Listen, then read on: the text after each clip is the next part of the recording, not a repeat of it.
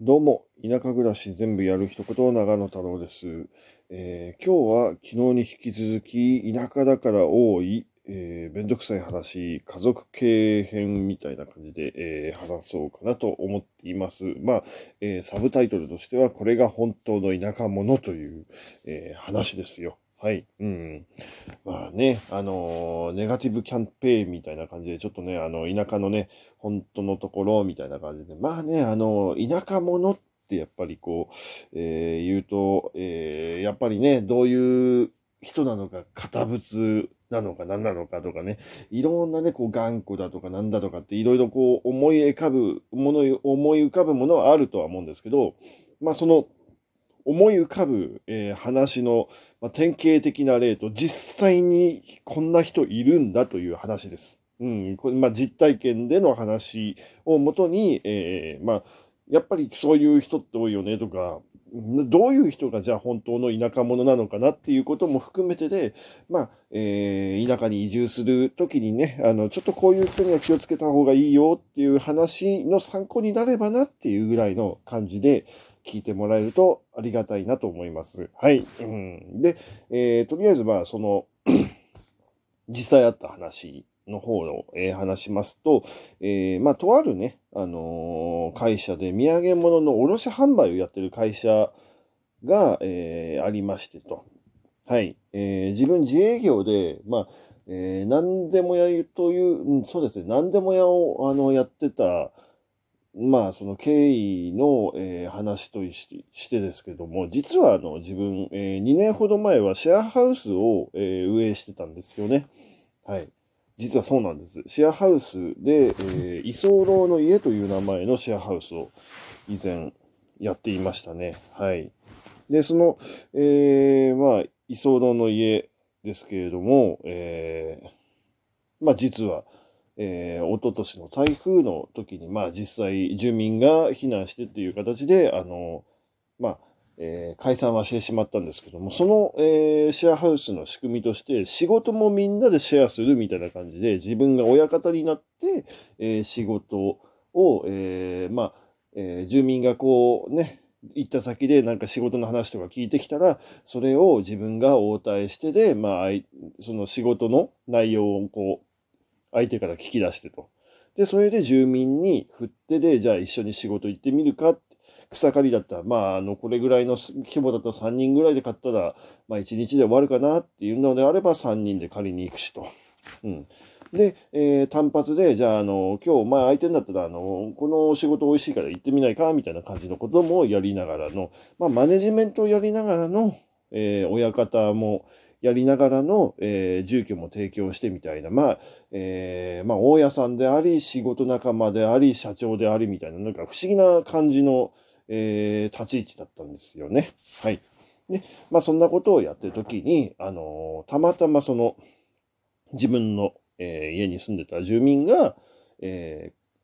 まあそこのお土産物の卸販売をやってる人の弟さんかなうん、社長さんのその弟さんがやってるお店で、えー飯を食ったらしいんですよね。で、その時に、まあ自分たちこういうことをやっててと。若者でやっぱりね、歩いてると目立つんですよ、田舎って。なので、えー声をかけられて、こういう風なところで住んでますよっていうところで、自己紹介として、うちの屋号の名刺を渡したそうなんですよ。で、えー何でもやって書いてあるけど、なんかその、いろんなことをなんか手伝ってくれたりとかやってくれんのっていうところで、いろいろ説明をしてと、名刺だけ渡して帰ってきましたよっていう話でいたんですよね。で、まあ、あの、その、名刺渡したよって言ってるその翌日に、えーまあその会社から電話がかかってきてと。で、あのーまず、まず、えーこれが変な話なんですけど、名刺をもらったその相手が誰か最初分かんなかったですよ。あ誰が分かんなかったっていうのは、こっちが聞く内容に対して答えないんですよね。はい。うん。全くもって話がまずできなかったんですよ。相手と。で、えっ、と、まあ、どんな状況かっていうと、えーまあ、急に電話がかかってきて、はい、えー、何々ですと。こっちが答えてと。で、あんたさ、と。あんたさ、えー、何でもや、便利屋やってんだよね。うちさ、ドライバー探しててさ、補助してくれる人探してんだけどさ、えー、何曜日と何曜日と何曜日来れる？は？って思うじゃないですか。えっと、すいません、あの、どこの方ですかと。どなたですかっていうことを俺が聞くんですよ。で、それで、あの、何来れないの？いや、だからどこのものですかって聞いてるのに、何来れないの？いや、まあ、来れる来れないはさておき、ちょっとあの、えっ、ー、と、どういう話なのかとか、どこの、えー、方なのかってちょっと説明受けないと俺知らないんでと。うん。あの、話知らないんで、えー、ちょっと教えてくれませんかと。言っても、なんだこいつって言ってきて。もうその時点で話ができないんですよ。なんだこいつと。うん、言ってきてと。で、それで、えー、まあ、あの、じゃあ、ちょっとあの、後日、じゃあ、あの、そちらに伺いますので、あの、ちょっと、えー、詳しい場所と時間を教えてくれませんか？って言って、えー、まあ、とりあえずそこで一回話は終わりにしたんですよ。はい。電話番号は一応聞きました。後日、もう一回電話してみたんですよね。電話して、えー、仕事の内容を聞いたんですよ。そしたら、今度またその最初に言ってた、その、まあ、向こうも同じような感じでまた話しかけてきたんですただ、最初に言った、その、日にち、仕事に入ってほしい日にちと、違う日にちを言ってきて、え、あの、すいません、ちょっと昨日聞いてた日にちと違うんですけど、と。言ったら、あんた何でも嫌じゃないの？便利屋じゃないの？便利屋なんだから、なんで仕事やらないの？はい そうそう、だから仕事やりたいんですけど、あの、条件がわかんないと、うちの従業員、まあ、一緒に住んでる人たちと一緒に仕事に行けないし、紹介できないじゃないですかと。まず何時にスタートなんですかと。で、えー、お昼休憩とかそういう休憩時間はあるんですかと。で、えー、就業時間は何時ですかと。で、えー、いくら払えて、え、まあ残業があった場合どういうふうにしますかという当たり前のことを聞いたんですよね。そしたら、あの、あんたさ、と便利屋とか言ってるけど、その屋号やめちまえよと。急に、その、電話がなんかこう、人が変わったんですよね。なんかあの、何言ってるかわかんねえみたいな感じで、あの、なんか違う人が急に出てきてと。で、さっき、まあその電話してた方は女性だったんですけど、次に急に男性が来てて、あんたさ、うん。な、便利屋とか言ってるけどさ、仕事しないんだったらさ、そういうの屋号畳めよとかって言ってきて。は？いやいやいやいや、だから、あの、屋号を畳めよって、ちょっとすいません、あの、まず、えっ、ー、と、当たり前のことを聞いてるはずなんですけど。で、えー、なんで、あなたに、その、会ったこともない人に、あの、こう言われなくちゃいけないんですか？あんまりにもちょっと失礼ですよ。普通に考えたら、あの、仕事をこっちはやろうとしてるから繰り返し聞いてますし、あの、あなたたちが言ってる要望に沿おうと思って条件を聞いてますよね。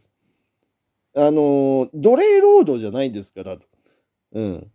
他の方にも、えー、仕事をその依頼でもらってて、こっちもスケジュールがあるので、ちゃんと言ってもらわないというスケジュール立てれないんですよ。あの、便利屋だからといって暇じゃないんですよ。仕事がいっぱいあるんです。普通そういうところでの話ができないんですか？当たり前の話をしてるつもりなんですけど、あの、当たり前じゃないですか？聞いたら、そのまんまシーンってなんかこう、何にも答えないで、ふてくされてるんですよね。なんかこう、うん。なわか、わけわかんないです。わけはわかんないです。だからそれで、あ、わかりましたと。じゃとりあえず、あの、えー、まあ仕事の内容についてちゃんとこう判断して決めて、あの、話ができる状態になったら、あの、もう一度お電話ください。うん、その時またご検討しますので、連絡お待ちしてます。と言ったんですよね。はい。で、この話、あの、またその登場人物の女性と男性とどういう人なのかというと、後日これは分かったことなんですけど、まあ、会長と社長だったらしいんですよ。はい。会長と社長が、えー、そういうわけのわかんない、人間ですね。言い方悪いですけど、あの、わけわかんないやつだったんですよね。で、それで、しかも会長が、えー、社長さんが、その、まあ、一族の長男らしいんですけど、長男のお母さんが会長で、長男が社長だと。で、名刺を受け取ったその、えー、飲食やってたっていう人は弟だったんですよね。弟がお母さんに名刺渡しての長男が電話してきてのっていう感じだったんですよね。話として。家族経営だからですけど、あの、家族経営で言っても結構会社はでかいんですよ。従業員も何人も抱えててと。人事部もあってと。そういうようなとこなんですけど、人事部を通り越して、そんにも何にも会社として相談しないままに、急に会長がバカみたいに電話してきたのが今回のその一件だったっていうところで、まあね、だから普通は、ね、あのー、こういう言っちゃ悪いですけど、常識がないんですよね。すっごい、だから、何なんだろうね、ほんとね。うん。